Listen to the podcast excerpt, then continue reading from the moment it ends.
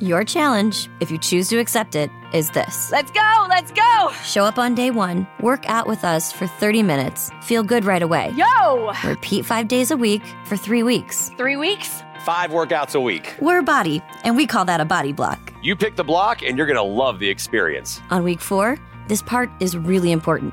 Take the week off. Seriously, we mean it. Rest, go on vacation, or try something new. Maybe some yoga. Notice you're not holding on to any tension here. Or a dance class. Get sexy with it, daddy. You do you. And then start again. Be committed to this process. Choose a new body block each month. Get a new challenge each month. Have fun every day. Avoid burnout. You're not going to quit on yourself today. This is how you reach your goals. You in? There is nothing that we can't do if we work together. Sign up for your first body block today. Visit body.com for a free trial. That's B O D I.com. Are you ready to get started?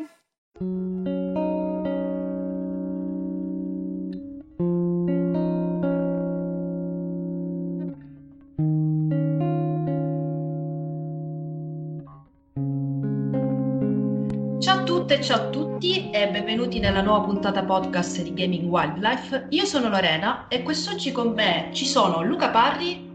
Ciao a tutte e tutti. Claudio Gugliandro. Hola. E un ospite, ritorniamo con gli ospiti finalmente. Abbiamo un altro Luca, Luca Papale, che invito a salutare innanzitutto velocemente chi ci ascolta. Ciao a tutti, ciao Lorena, grazie per avermi tra voi. Ma grazie a te per aver accettato il nostro invito perché il tema di oggi è abbastanza particolare, diciamo, da legare ai videogiochi, perché con San Valentino alle porte, insomma, vogliamo parlare d'amore. Non, non parleremo ovviamente delle coppie più belle videoludiche, perché insomma ci sembra un argomento un po' trito e ritrito, ci interessa più capire effettivamente, ma si può parlare di amore nei videogiochi? È riproducibile l'amore all'interno di un'opera videoludica?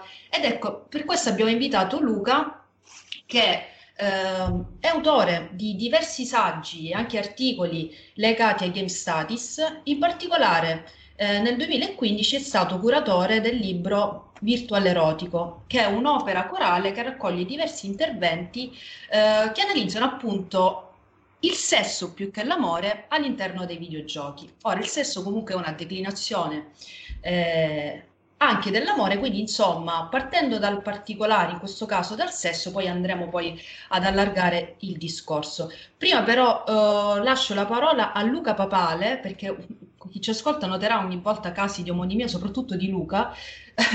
eh, invito Luca Papale a presentarsi e poi a spiegarci bene come è nata innanzitutto l'idea di virtual erotico, perché la cosa che mi stupisce è vedere in Italia nel 2015 un libro che parla di videogiochi, ma soprattutto di sesso. Quindi perché l'idea di concentrarsi proprio su questo aspetto? Quindi, Dunque, prego. Dunque, io attualmente, anche se continuo a interessarmi di, di videogiochi dal punto di vista accademico, lo faccio in ottica quasi hobbistica, una sorta di passatempo, ecco, perché un, circa 3-4 anni fa, eh, sì no, 4 anni fa ormai, mi sono reso conto che nell'industria dei videogiochi non si facevano abbastanza soldi. A me piacciono i soldi, per cui ho mollato quell'ambiente e ho preferito fare altro. Adesso lavoro in Apple, fortunatamente. Uh, però ho mantenuto un piede nella porta, uh, soprattutto appunto dal lato accademico. L'idea del libro uh, come nasce? Nasce dal fatto che quando io ero all'università, e Game Studies in Italia ancora Uh, se ne parlava poco, insomma c'era qualcosa, ma non molto. Um, stavo preparando la mia tesi di laurea e non avevo ben deciso su che cosa farla. Uh, ero indeciso tra due grandi passioni, uh, i videogiochi e le seghe, da cui il porno. volevo analizzare, volevo fare una tesi sul, sul porno, mm, soltanto andare a parlare con un docente, quale si gasò tantissimo e mi insomma, mi iniziò a sparare una serie di, di testi, cose. Mi resi ah, conto pensavo... che... Okay. Eh? sì, era, era, un tizio molto interessante, tra l'altro. E, e niente, mi resi conto che era un, era un, argomento ben più complesso di quanto potessi immaginare, per cui lasciai stare. Uh, e mi concentro invece solo sui videogiochi, uh, da cui poi, uh, da quella tesi, ho, ho, tra- ho, basato Estetica dei videogiochi, che è il mio primo libro. Però questa idea mi era rimasta, quella del sesso, giustamente, perché insomma eh, la passione continuava, restava, ecco. Um, e, e, mi resi conto che potevo unire le due cose, solo che era un lavoraccio, nel senso che comunque c'era era un mondo vastissimo e mi resi conto che da solo non ce l'avrei fatta a, a, a scrivere un libro intero su questi argomenti in maniera completa. Uh, mi capitò di parlare con Francesco Linovi, uh, che insomma anche lui è un, un noto, sicuramente più di me, uh, autore di Game Studies, uno tra i primi autori della collana ludologica docente alla NAB e, e anche lui era interessato all'argomento e decidemmo di scrivere un libro insieme. Anche lì, mh, come si dice dalle mie parti, a mezza e mezza se ne caretta masseria, cioè nel senso che a dividere, a dividere gli incarichi alla fine eh, non, fa, non, se ne fa nulla in due. Eh, per cui da libro lo trasformammo in raccolta saggi. Eh, mi misi a contattare una serie di persone che erano insomma eh, ricercatori di game, di game studies eh, noti, eh, avevo eh, Luca De Santis eh, per un saggio uh-huh. sull'omosessualità nei videogiochi, di nuovo Luca, Rosi Nardone sul lato pedagogico, eh, c'era Simone Tagliaferri, c'era Chris Derrill, l'autore di, del videogioco Le Madre, insomma era un bel gruppo e ci mettemmo insieme, insomma, ne uscì fuori questa bella raccolta che poi fu pubblicata nella collana ludologica. Ecco, ora adesso ti chiedo, innanzitutto grazie per la contestualizzazione precisissima, anzi appunto ti ringrazio anche per citato gli altri nomi che hanno contribuito appunto al virtuale erotico. Dal 2015 al 2021 dovessi di nuovo curare un virtual, un virtual erotico 2, Cambierebbe qualcosa, cambierebbe l'approccio, cambierebbero soprattutto i casi. Ma neanche tanto in realtà, nel senso che al netto di, di, di poche eccezioni, ehm, devo per forza citare lo stracitatissimo The Last of Us 2, eh, al netto di poche eccezioni non c'è stata una grossa, secondo me, evoluzione né nel modo in cui il sesso viene rappresentato eh, né nel modo in cui viene integrato nelle meccaniche. C'era, eh, c'era un saggio di Simone Tagliaferri nel, nel libro che eh, parlava appunto del, del, sesso come meccanica e di come spesso venga utilizzata come una meccanica eh, molto semplice, molto basilare, molto terra-terra. Uh, c'era un gran parlare del, del, dell'effetto che la, la, realtà virtuale avrebbe avuto sull'argomento. C'era un saggio nel libro di Carlo Cuomo. Mm-hmm. Uh, non se n'è fatto nulla, nel senso di mh, cinque anni fa con Oculus Rift tutti si erano gasati, 5-6 anni fa, insomma, adesso quanti caschetti di realtà virtuale si vendono al giorno, quanta gente gioca con la realtà virtuale, non lo so, ma non mi sembra grande, questa grande rivoluzione che, che ci si era prefigurato, nonostante l'ingresso in campo di diversi attori, Valve, Facebook, eccetera. Per cui non, non, non credo che il discorso sia cambiato più di tanto, perché, perché poi gli attori principali, quelli grossi, sono sempre gli stessi e c'è poco interesse nel, nell'avventurarsi in questo campo perché gli sviluppatori di videogiochi mainstream sono soprattutto nordamericani, non unicamente, ma soprattutto nordamericani, eh, uh-huh. dove l'approccio al sesso nei media è molto più eh, politicizzato ed è molto più eh, tenuto sotto controllo. Ehm, c'era, c'è il famoso caso dello scandalo Hot Coffee eh, di GTA Sant'Andreas, esatto, San Andreas. Sì. Dove appunto in, un gioco dove si gioca come un criminale, si compiono tutta una serie di, di delitti efferati, ma quello che fece scattare la polemica e cambiare il rating del gioco da mature a adult only fu la presenza di questo minigioco, tra l'altro sepolto nelle righe di codice a, a, a sfondo sessuale. Um, per cui da, da, un, lato mainstream c'è relativamente poco interesse. E, ehm, lato mondo Giappone è un discorso completamente a parte. Eh, infatti, loro... giusto. Quello è un discorso completamente a parte perché in Giappone c'è, c'è un rapporto verso, uh, verso, l'erotico, verso il porno molto diverso da quello che c'è uh, in Occidente. Io non mi vorrei neanche avventurare troppo perché non vorrei dire qualche castoneria, però basti pensare al modo in cui i porno vengono censurati, si, si censurano i genitali perché nel momento in cui tu uh, vai a pixelare i genitali non stai più mostrando una scena reale ma è una scena uh, finta, per cui non ha un vero effetto sul mondo reale. Non esattamente così, non mi ricordo esattamente eh, no. In realtà, in realtà, è una descrizione abbastanza coerente e corretta, posso, posso, confermarti, perché sì, vogliono proprio creare quella sospensione dell'incredulità, se vuoi, in un certo senso, con la censura, no?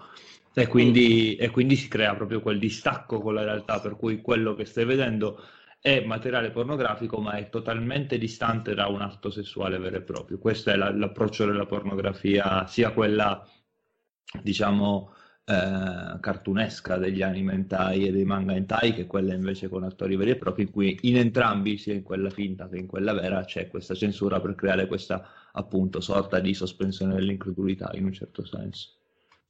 E, e, tra l'altro mi viene in mente il famoso caso Replay uh, che anche fece scalpore uh, qualche, qualche, anno fa, più di qualche anno fa in realtà, uh, dove appunto questo, questo, gioco che era soltanto uno della, del mare magnum di questi titoli a, a basso budget diffusi in Giappone, per qualche strano caso arrivò in Occidente e tutti a parlarne.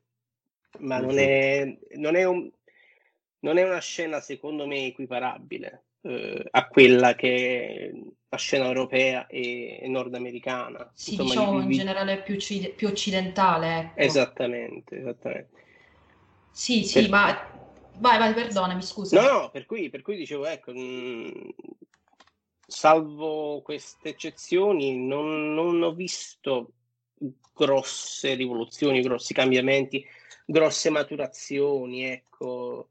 Uh, e spesso quando si parla e si discute di queste cose sono è fatto non sempre in, in modo molto insomma non, si tende a non trattare il videogioco come, come un'opera ma come un prodotto eh, per citare il caro Claudio Gugliani eccomi presente. che infatti vorrei sentire a tal proposito a questo punto dopo questa riflessione no, con Luca eh, cioè, secondo me è molto interessante notare come un tema così caldo, eh, nonostante l'era della globalizzazione, appunto della produzione di massa, in realtà poi nel momento in cui va venduto a certi pubblici assume in maniera fortissima tutti i tratti culturali che li caratterizzano e infatti poi eh, prodotto X e prodotto Y che vengono da contesto culturale X e da contesto culturale Y hanno poi delle enormi distinzioni a partire dalla censura appunto dei genitali giapponesi, ma eh, anche andare a guardare poi il modo in cui lui citava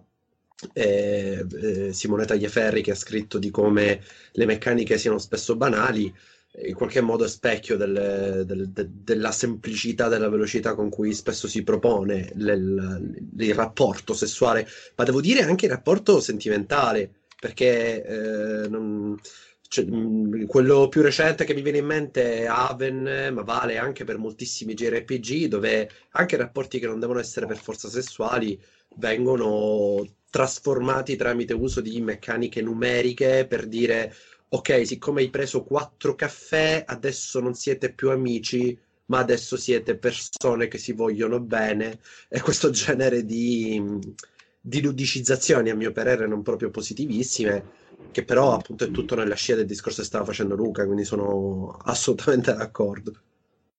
Io aggiungerei una cosa, giusto per entrare nel vivo di citare titoli e, e buttare carne sul fuoco. Eh, tu hai parlato, Claudio, di non utilizzare in modo meccanico l'amore. A me viene in mente, anche perché eh, sia nel mio che nel tuo articolo, entrambi mi hanno detto questa cosa, un titolo recente italiano eh, sviluppato da Lorenzo Redaelli insieme a, eh, no, non mi ricordo se era Redaelli comunque, eh, ai Guys, sì. è il suo nome sì, d'arte, sì. insieme allo eh, studio italiano Santa Ragione, che si chiama Milky Way Star The, uh, The Vampire Prince o qualcosa del genere. Milky Way Prince The Vampire Star, ecco. In cui um, una cosa totalmente antiludica come l'amore viene riportata nel suo modo antiludico in un videogioco, nel senso che non è il valore numerico ludico meccanico classico per cui appunto come dicevi te al quarto caffè siete più amici di prima e quindi il vostro rapporto aumenta di livello ma è proprio riportare tutte quelle angosce, tutte quelle paure, tutti quei problemi a livello psi- psicofisico, psicosomatico e tutta una serie di cose dell'amore all'interno di un contesto videoludico mantenendo quelle caratteristiche. E questo forse è un, è un, primato di quel videogioco nello specifico, perché a me non era mai capitato di giocare niente di simile, non so te Claudio, ma penso che no, ma, ma sei d'accordo. Poi, ah, cioè, a parte che sono d'accordo soprattutto sul giudizio su Milky Way Prince, la domanda che mi viene da fare a Luca eh, a quel punto è, ma si può ludicizzare una cosa così complessa come eh, l'amore? Ma qua entriamo, siamo come al solito nel, nel, nel, nelle definizioni dei termini, cioè ludificazione, mm-hmm. ossia la gamification, che è uno dei termini più abusati eh, al giorno d'oggi. Siamo tutti esperti in gamification. E bisognerebbe anche distinguere, cioè qua si, di ludicizzazione c'è poco, qua è una quantità romanticizzazione. Uh-huh. L'esempio che facevi tu, eh, sei arrivato a quattro caffè, adesso ora siete più che amici. Sì, esattamente, proprio, funziona proprio così. um, qui, eh, eh, molto spesso quando parliamo di ludicizzazione stiamo parlando appunto di, di, di un sistema a punti, di un sistema di eh, classifiche quasi, eh, uh-huh. dove poi la, la, la meccanica giocosa, ehm, dove per gioco intendo il gioco poi... più spontaneo, sì. Eh, scusami se ti interrompo, era giusto per aggiungere una cosa che poi magari si perde. La cosa che a me colpisce anche è che questo, questo rappresentare il rapporto sentimentale in maniera così appunto quantificata, eh, cioè noi viviamo in un contesto storico-culturale dove ci sono persone che credono che a seguito di un invito eh, il compagno, per esempio, sia obbligato a garantire per esempio un'altra uscita, no? Oramai ci sono veri e propri fenomeni, al di là del, del fenomeno Incel, ce sono tanti eh, che credono che a seguito di determinati comportamenti dell'uomo o della donna sia necessario reagire in un determinato modo perché, perché è così che funziona, perché è così che sono gli schemi. E quindi certo. quando vedo che persino nella realtà si inizia a ragionare in ottica schematica su come ci si deve comportare, penso che il videogioco abbia la necessità di, di, di, pensare al fatto che fa determinate cose. Scusa l'interruzione, ma volevo. Beh, eh, allora, diciamo che questa cosa del, del quanticizzare, insomma, c'è, c'è, non, è, non, è, proprio recentissima perché la storia del. No. Eh, sai, eh, al terzo appuntamento succede questo, al secondo appuntamento succede questo, è una cosa che ci portiamo dietro da, da, da tanto tempo, che poi sì. si è modificata e evoluta nel corso degli anni. Uh, c'è anche da chiedersi uh, quanto i media, il videogioco, ma i film, ma il modo in cui si parla delle relazioni uh, anche nei notiziari, quanto questo impatto sia, cioè questo, questo modo di trattare le relazioni sia descrittivo e quanto sia invece prescrittivo. Nel senso, è il, il videogioco perché parliamo di videogiochi, mette in scena questo tipo di meccaniche perché prende spunto dalla realtà?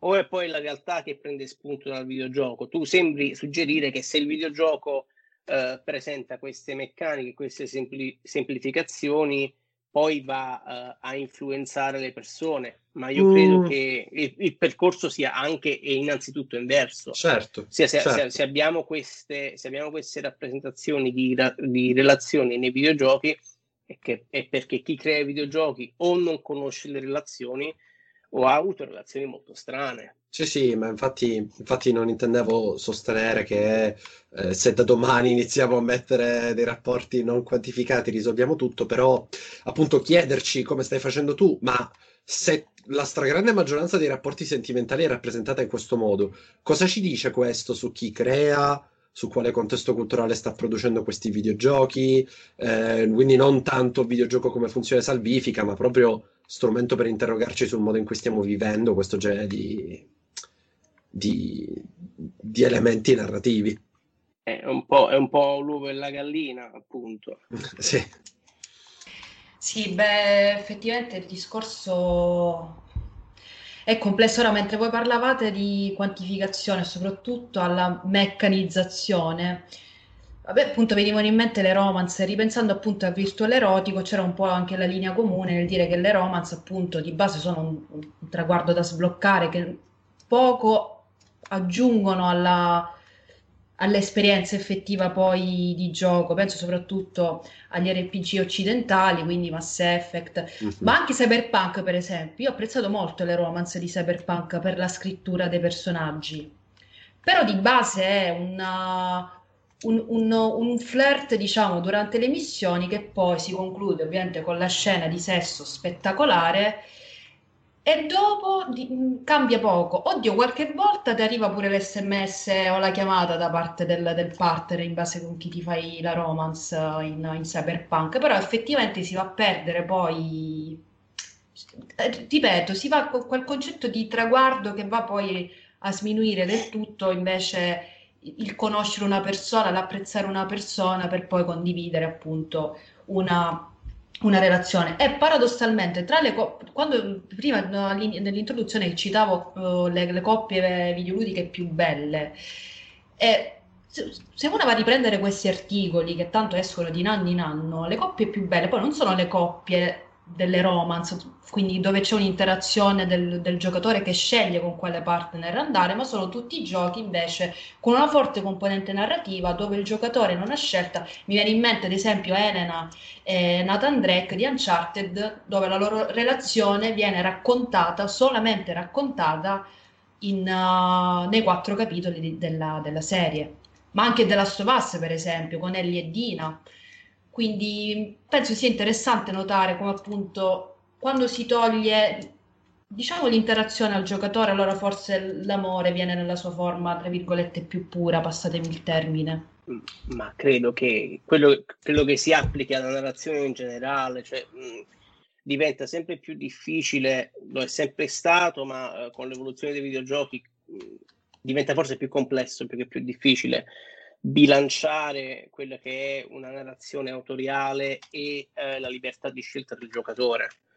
Eh, purtroppo, questo lo notavo già um, dieci anni fa e lo noto ancora adesso, più libertà dai al giocatore, meno la storia sarà eh, coerente, meno la storia sarà, eh, avrà que, que, quegli aspetti narrativi tipici della narrazione di qualità. Uh-huh non credo che sia un problema soltanto, soltanto di come rappresentare l'amore, ma tutto da quello, quello, che riguarda il ritmo narrativo, il modo in cui si svolgono le, si, si, sviluppano le situazioni. Eh, credo, che, credo, che, il problema sia a monte. Ecco.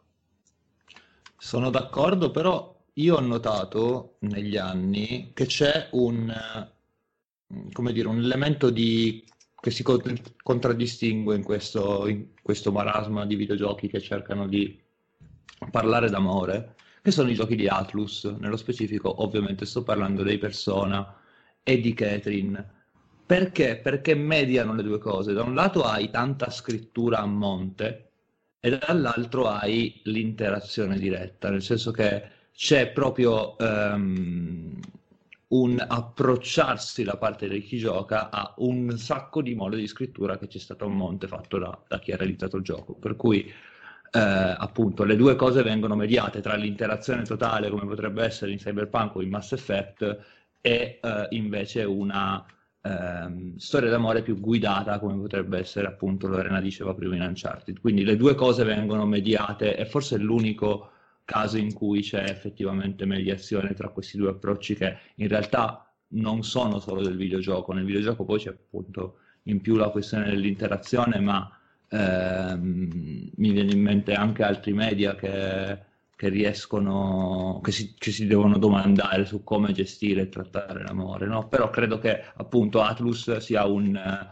un, esempio di come appunto mediando tra i due approcci si possa creare qualcosa di effettivamente funzionante, sebbene anche lì ritorni comunque la, la questione dell'high score, del livellare un rapporto, perché anzi lì è proprio palese perché ci sono dei ranking da 1 a 10 col rapporto con la determinata persona, però più che altro volevo, volevo aggiungere, io sono d'accordissimo con quello che diceva Luca, cioè è un problema generale legato al fatto che se tu cedi le redini delle, de, della narrazione al giocatore, allora poi è normale che purtroppo tutte le attenzioni narrative che puoi dedicare a questo o quell'altro aspetto vengono purtroppo non rovinate, semplicemente modificate proprio perché decidi di, di dare a chi gioca la libertà di fare certe cose.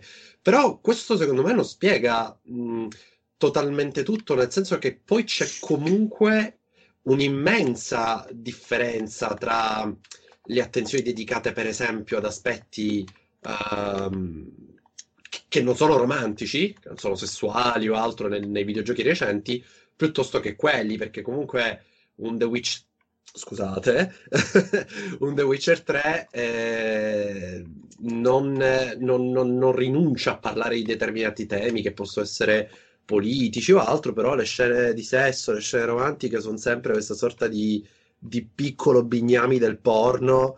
Eh, con eh, 100 posizioni mostrate nell'arco di 40 secondi, poi scena finale, eh, arrivederci e grazie. Eh, quindi, cioè, secondo me c'è anche tanta incapacità, non solo sì, il limite, ehm, come è stato giustamente detto, del, dell'interazione, però c'è qualcosa di particolare, nel... forse che, ripeto, sono uno dei momenti più umani che abbiamo e quindi vivendo in un contesto dove il videogioco principalmente sono numeri, statistiche, percentuali, so che ritorno sempre su quello, ma perché la, la, la mia più, più, grande convinzione è nel momento in cui torniamo su quello, forse l'unica cosa che viene proprio difficile da rappresentare è quella lì, l'elemento, uno degli elementi più umani di tutti. Um, guarda, io voglio dare un piccolo spaccato dell'industria dei videogiochi per come l'ho conosciuta io, eh, per cui uh-huh. molto piccolo. Quando ho lavorato in Electronic Arts, ma anche in... Uh, come cavolo si chiama? No, no Keywords, che poi so, sono stati comprati da Keywords. Ma ricor- non, mi rimo- non, mi ricordo neanche come si chiamava. Um, Enzyme. Uh-huh. Ok. Win sì, Enzyme che poi è stata acquistata da Keywords e Paul to Win, uh, quindi parliamo di un'azienda first party e di due aziende vendor contractor. Ho notato sempre lo stesso ambiente lavorativo, ossia, innanzitutto, come già ho detto, paghe ridicole, mh, mm, veramente ridicole, contratti da due, tre, massimo sei mesi, um, dinamiche aziendali sempre un po' strane, sempre un po' insomma con, basate su amicizie, su, sui baronetti del momento, eccetera. Mm. Uh, di queste cose insomma se ne parla tantissimo, ci sono tantissimi uh, retroscena. La cosa più importante, la cosa che però ho notato è che in questi ambienti si tende a trattare eh, le persone come eterni bambini o adolescenti. Questo ehm, abbraccia un po' tutto dal, dal dress code eh, inesistente, per cui vai in ufficio in pantaloncini e maglietta, che sì, può essere bello, però ehm, il fatto stesso di continuare a vestirti come ti vestivi quando avevi 16 anni, un poco ti ancora alla mentalità di quando avevi 16 anni lo stipendio che si, può, che si addice a un ventenne e, e, tu magari hai 40 anni ti ancora quella mentalità e ti inganna, ti fa credere che tu sei giovane. Sei giovane, sei ancora un ragazzotto, quindi arrivi a 40-45 anni che sei ancora un ragazzotto. Eh, I benefit aziendali sono, eh, vediamo il videogioco quando esce, eh, c'è il ping pong in ufficio, facciamo le feste con la birra, con la birra gratis non si parla, di, non si parla di, di, di, stock options, non si paga di assicurazione sanitaria, non si paga di contratto a tempo determinato. Questo ambiente studiato eh, per mantenere gli impiegati in una mentalità fanciullesca, secondo me poi influisce. Certo. Eh, insomma, è, è, un, è, una roba che, che, si autoalimenta perché c'è il mercato che detta una certa cosa, i giocatori che seguono le regole del mercato perché il mercato ti offre quello tu prendi quello. Allora prendi quello e il mercato pensa, ah, allora questo è quello che vogliono i giocatori. In più, chi produce i giochi, al di là delle solite, eh, delle, so- delle solite storie, appunto, della mancanza di diversità, eh, di, di, di rappresentazione all'interno dei team, e di tutte le, le, iniziative che le varie aziende cercano di portare avanti, spesso solo per facciata, eh, c'è il fatto che se l'ambiente è quello, se c'è un interesse economico a mantenere le, perso- le persone in una certa mentalità, è ovvio che non si va avanti. È ovvio che poi le, le storie veramente belle le, d'amore le si trovano soltanto nei giochi indipendenti, perché i giochi indipendenti sono uh, un po' uh, avulsi da queste, da queste dinamiche economiche, sono un po' a parte, fanno sempre parte di quel mondo, ma no, non a caso sono indipendenti. Io non mi si può vedere, ma in questo momento ho un grande sorriso. Quindi lo dico a chi ci sta seguendo. perché... Il solito social justice warrior che fa. No, no, no, mi piace soprattutto il discorso che giustamente la cultura che produce i giochi. Questo secondo me è la cosa più importante che bisogna costantemente ricordare quando si parla di videogioco e per me Luca l'ha fatto in maniera assolutamente cristallina. Per quanto sì, chiarissimo, assolutamente eh, sì. Anche se, ecco, parlando di, di maturità, ecco, per esempio, chiedo a tutti voi, in particolar modo a Luca Papale, per esempio, ora Mass Effect parte della sua notorietà le deve anche alla, alla Roma, alle Romance, BioWare insomma... Alla Roma. Alla, alle Romance, alla, no, alle Romance deve uscire questa Mass Effect Legendary Edition. È successo tutto un casino perché eh, saranno eliminate tutte le inquadrature sexy eh, eh, di Miranda in questo caso, un personaggio con cui ti puoi fare la romance e quindi alzata di scudi, la censura del politically correct. Eh, ecco. Mm. Com'è? Tra cioè... l'altro, in una settimana in cui è successo anche, no, in una settimana, forse in un mesetto, in cui è successo anche che è venuta fuori invece la storia che a quanto pare, Mass- che a quanto pare BioWare aveva impedito l'inserimento di una scena di sesso omosessuale quando, quando venne pubblicato Mass Effect 2. Sì, il eh, personaggio che adesso non ricordo il nome, ma cerco. Credo fosse uno tra Kaidan e qualcun altro. No? Kaidan quasi di sicuro. Sì? No, no, no. Era la donna rasata che adesso... Ah, veramente... Jack? Grazie, ah, non Jack. mi veniva Jack, esatto. Ah, no, non, non credevo. Comunque sì, insomma, un periodo, mi pare. un periodo complicato per BioWare. Decisamente, decisamente. No, però ecco, è, è, mm, per, per arrivare poi alla domanda, tu dici appunto dello stretto rapporto tra chi sviluppa i videogiochi in una determinata forma mentis, in un determinato contesto, che comunque viene riprodotto appunto nei videogiochi che vengono sviluppati, quindi si crea un circolo vizioso anche con i giocatori. Adesso diciamo che Mass Effect con questa scelta di togliere le, le, inquadrature di base superflue ai fini della trama e del contesto, ma appunto per far gongolare gli occhi del giocatore adolescente, voglio dire, è secondo te, secondo voi dimostrazione di maturità oppure mh, come la interpretate questo aspetto? Um, allora, credo che sia, alla fine credo che sia rilevante, nel senso che possiamo star qui a, a, a interrogarci sul perché BioWare l'ha fatto. L'ha fatto perché eh, i proprietari, gli azionisti, il consiglio di amministrazione di BioWare davvero vuole spingere per un cambiamento o lo sta facendo per far parlare di sé o lo sta facendo in ottica marchettara. In realtà non importa, perché dobbiamo ricordarci, questa è un'azienda l'azienda segue il mercato, giusto? Se il mercato ora sta dicendo guardate il politically correct vende, se un'azienda mette il politically correct, dico politically correct insomma come, come termine eh, sì, sì, generale, sì, certo. se ce lo mette anche a forza pur non credendoci, beh comunque il risultato c'è, comunque ce l'ha messo, lo fa uno, lo fa un altro, lo fa un altro, il primo o poi lo si normalizza. Quindi anche se magari uno può sospettare che venga fatto per i motivi sbagliati. L'importante è che venga fatto, secondo me. È, Eh, poi la gente può lamentarsi e può lamentarsi, ma è la stessa gente che, eh, che, che, che, si batte per il libero mercato e la libertà di espressione, giusto?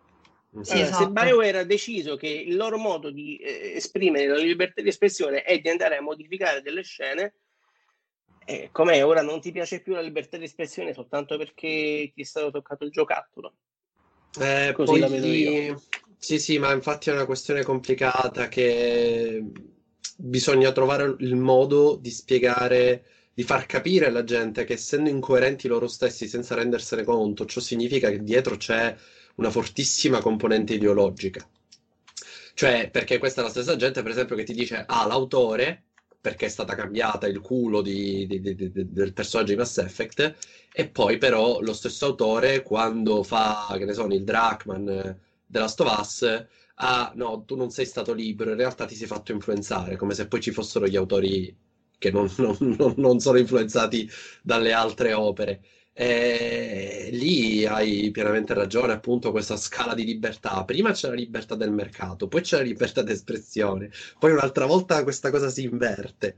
Insomma, è veramente un settore, cioè non solo con i videogiochi, attenzione, perché questa cosa capita con sostanzialmente ogni, ogni prodotto mediatico, però colpisce.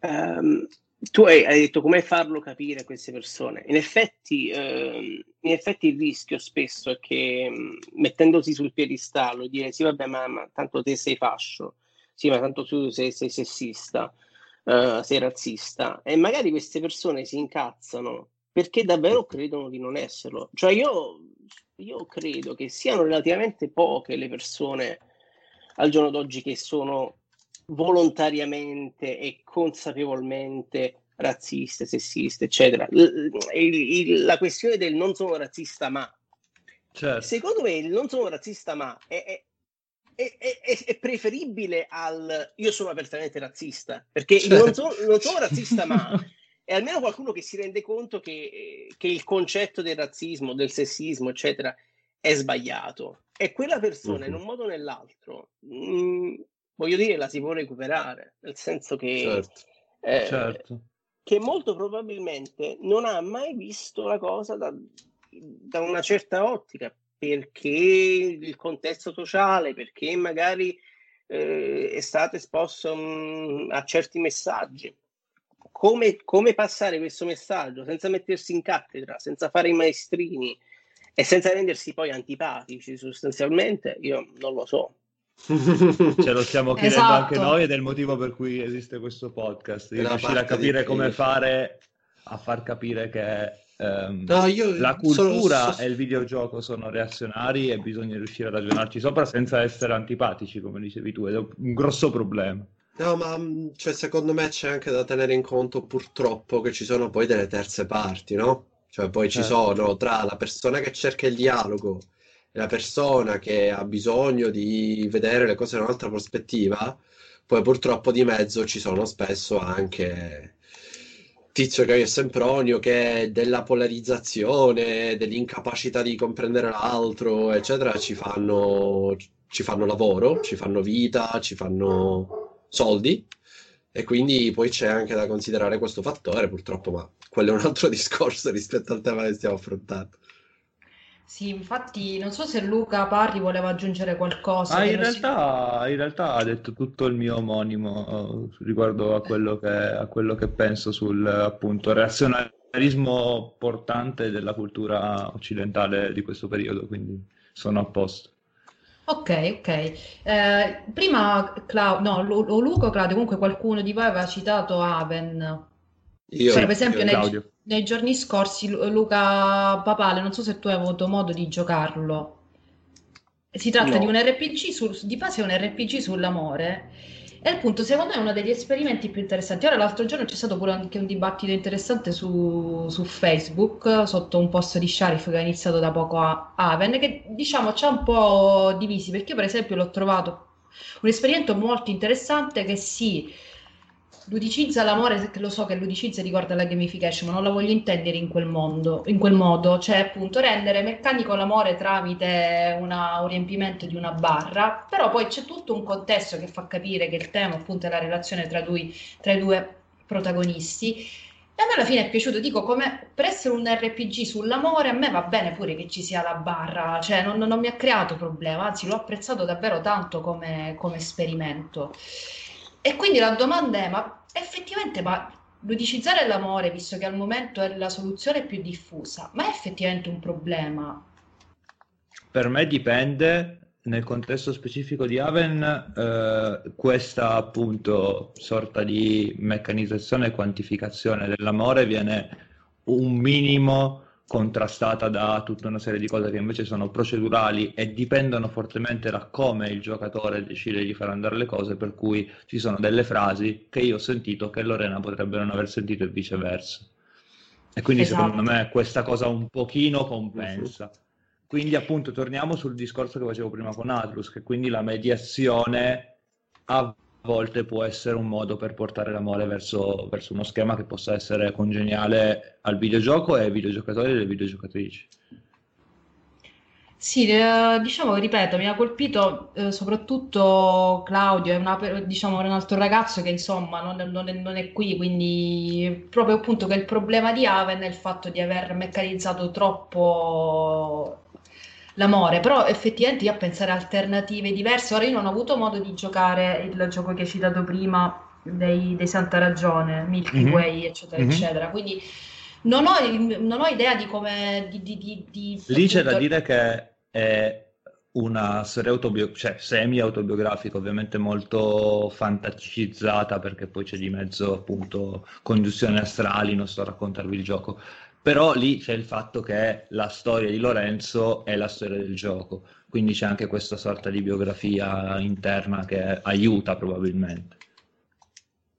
Anche Don't Make Love è molto bello da questo punto di vista. Ah, grazie per averlo citato, grazie, grazie. Eh, Don't Make Love di Maggese, e in questo modo insomma ricordiamo anche Dario D'Ambra, eh, che è questo gioco sulle mantidi, e nel gioco appunto le mantidi devono dialogare per uh, cioè, far capire appunto come l'amore può portare alla morte, per questo tutto questo simbolismo sulle, con, le, con le mantidi. Però ecco, è interessante uh-huh. perché è il dialogo e qua il giocatore praticamente è fondamentale per mandare avanti il gioco.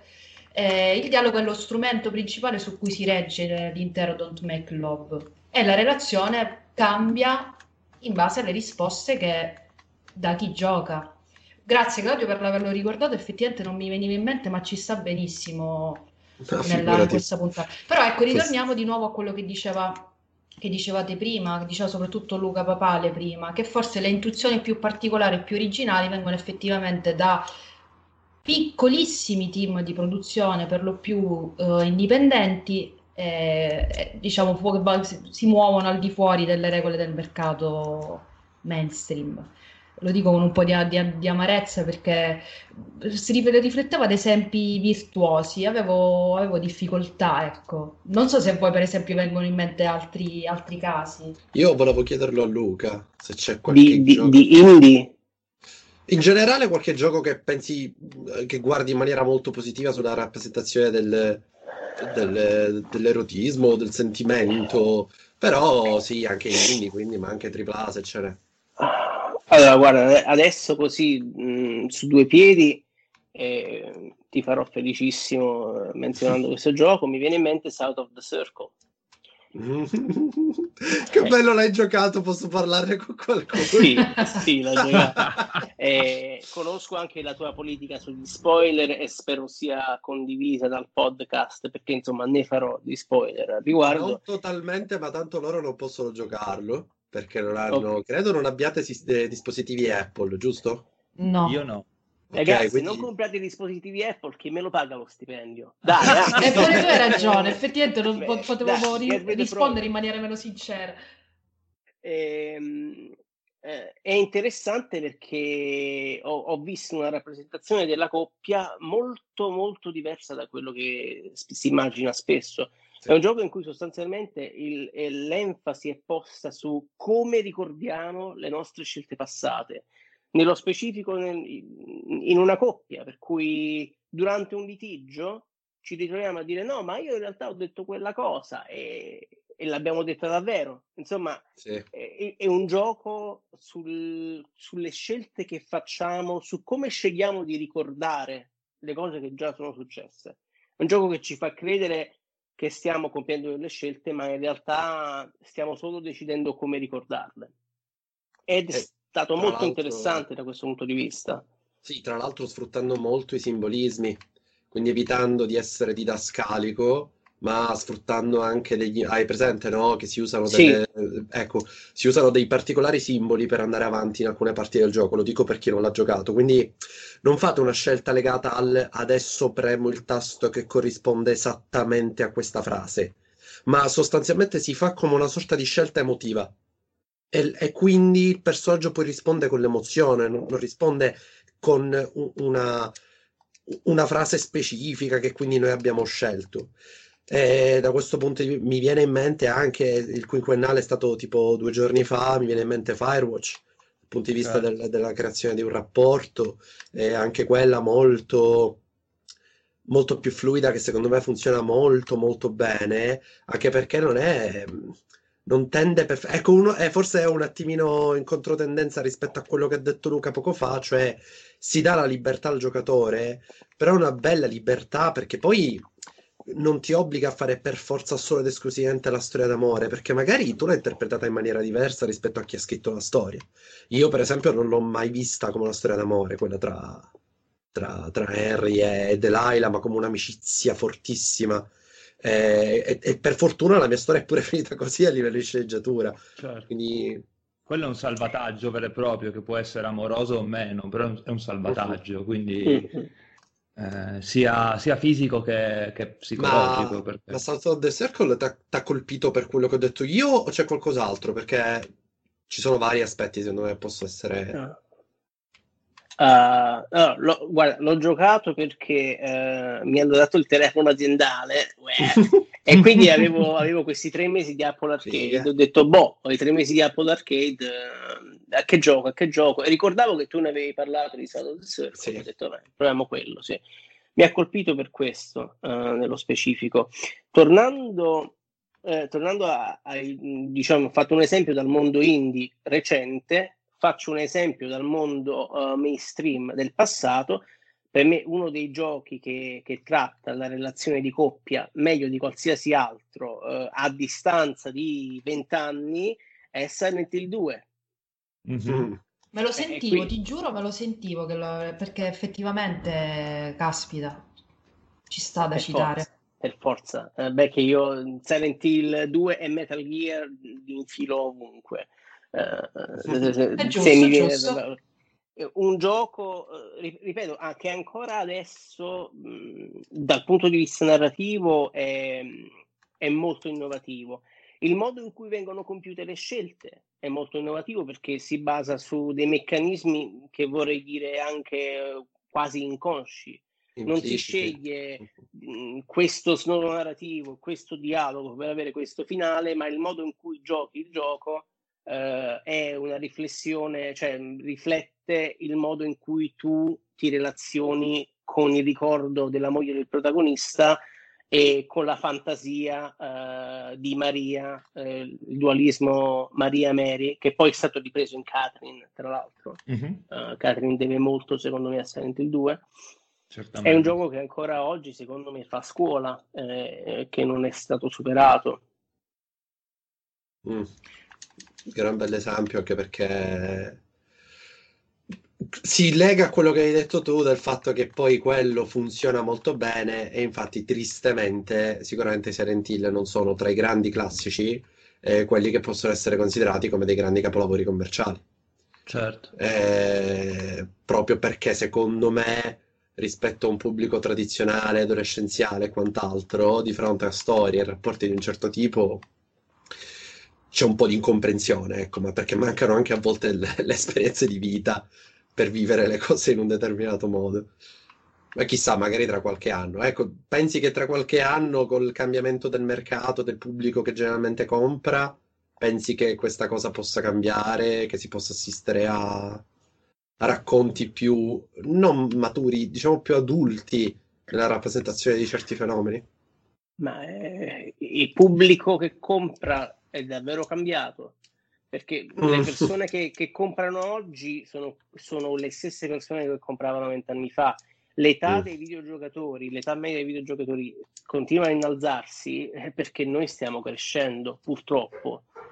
cioè, quei, quei, famosi videogiocatori, l'età media è 35 anni, 51% uomini, 49% donne, siamo sempre noi, mm-hmm. con poche altre aggiunte, nel senso che quelli che vent'anni fa giocavano ed avevano 40 anni, oggi ne hanno 60, probabilmente giocano ancora. Quelli che vent'anni fa avevano 10 anni e giocavano, oggi ne hanno 30 e giocano ancora.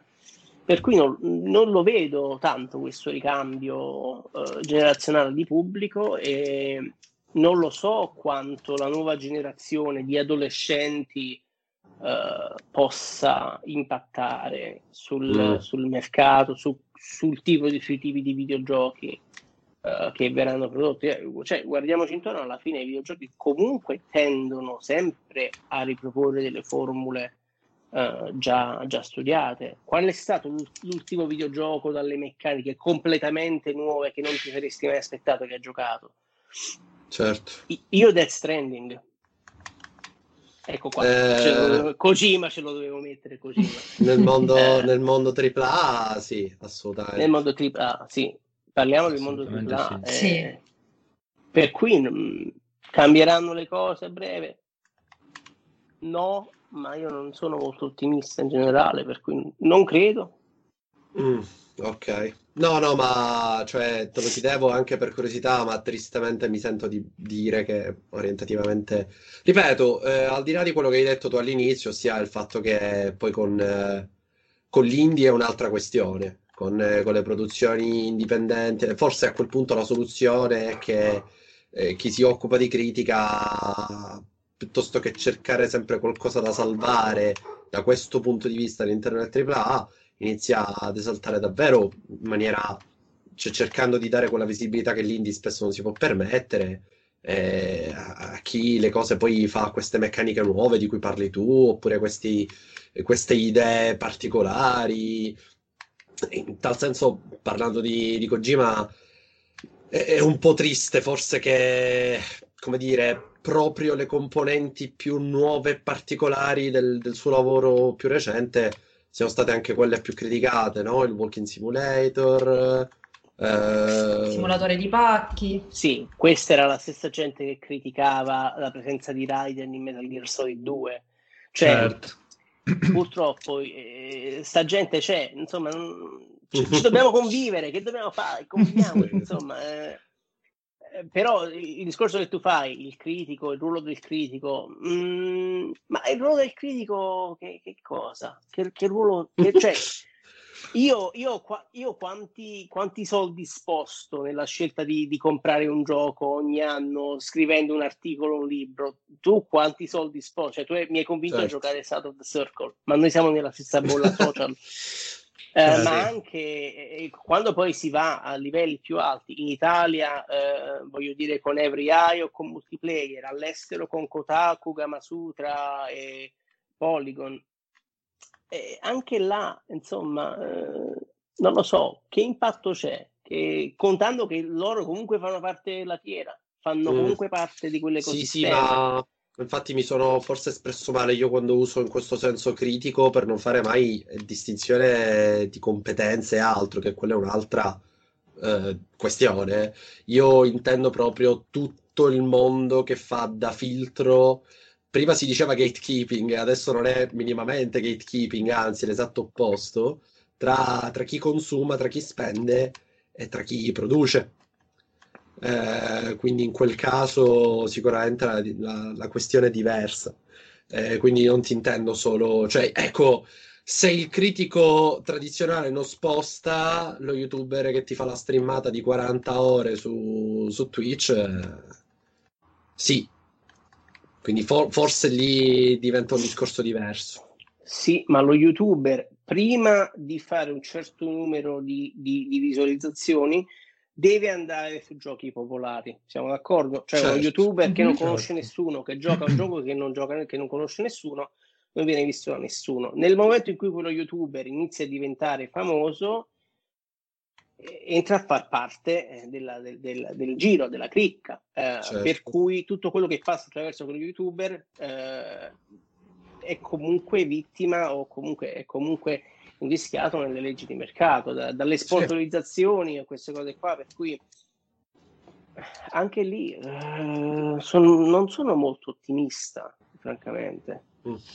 Ma io... Legittimo, anche considerando la situazione, mi sembra alquanto legittimo. Io in realtà volevo fare al solito l'idealista della, della situazione, nel senso quel... Io sono un po' più ottimista proprio perché Io sono, sono... con te, Lorena. Ma per il discorso, io sono d'accordo con Luca quando dice in realtà i giocatori sono sempre gli stessi, cioè sono le persone che crescono e poi appunto secondo me Certo. crescere poi è la parola fondamentale, cioè io voglio sperare e alla fine prova ne abbiamo anche se forse fa- falsate chiaramente dalle proprie bolle social, però ecco io nel- perlomeno nella mia bolla social noto discussioni sempre più eh, approfondite legate al, al videogioco, anche al videogioco del momento, però non lo so, non mi piace, cioè, tendo a vedere, ecco, magari una verità parziale, però per quanto sia parziale mi auguro che poi crescendo diventi poi ehm, la maggioranza, ecco, con tutto che forse in Italia al solito il discorso è sempre un po' complesso perché il mercato videoludico in Italia, lo sappiamo, c'è appunto Call of Duty e FIFA, insomma, titoli pazzeschi perché appassionato di quei generi, però che, che dibattito può creare attorno? A parte su Call of Duty e l'americanismo sfrenato, insomma. Eh, però ecco, al di là di, di questo, io voglio augurarmi che proprio perché i videogiocatori crescono più lentamente forse rispetto al, al- al medium, perché Tra al l'altro gio- mi viene, mi viene da ridere perché oggi hanno annunciato un gioco che si chiama Sei giorni a Fallujah, eh, con immagini prese dalla realtà, da, da- da quello che è successo a Fallujah.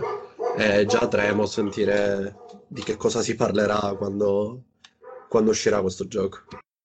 Eh, sarà sicuramente problematico, decisamente. Vabbè, poi Io vedre- per- vedremo. Vai, vai Luca, Per ehm, entrare nella vena di ottimismo di Lorena, ricordo, eh, e me lo sono tenuto apposta alla fine perché eh, per me è il gioco sull'amore, eh, che nel 2018 è successa una cosa veramente importante ai Game Awards, ovvero che ha vinto come miglior gioco mobile, quindi vabbè, con tutto, mh, come dire, eh, la bassa portata, se vogliamo in un certo senso, che ne comporti, però ha vinto eh, appunto un Game Award per il miglior gioco per dispositivi mobili, Florence di Ken Wong, che è letteralmente il, il gioco più bello che possa esistere sull'amore, perché utilizza in realtà eh, degli schemi fumettistici per parlare d'amore senza mai parlare, perché i due protagonisti non parlano, non- fisicamente non, non ci sono scambi di parole tra di loro, ed è di una suavità, di una tenerezza, di una leggerezza incredibile, pur essendo estremamente triste, durando molto poco perché dura penso non più di 40 minuti ed è il, ehm, il faro verso cui dobbiamo puntare se vogliamo guardare a videogiochi che parlano di, di questi sentimenti e dei sentimenti in generale per quanto mi riguarda.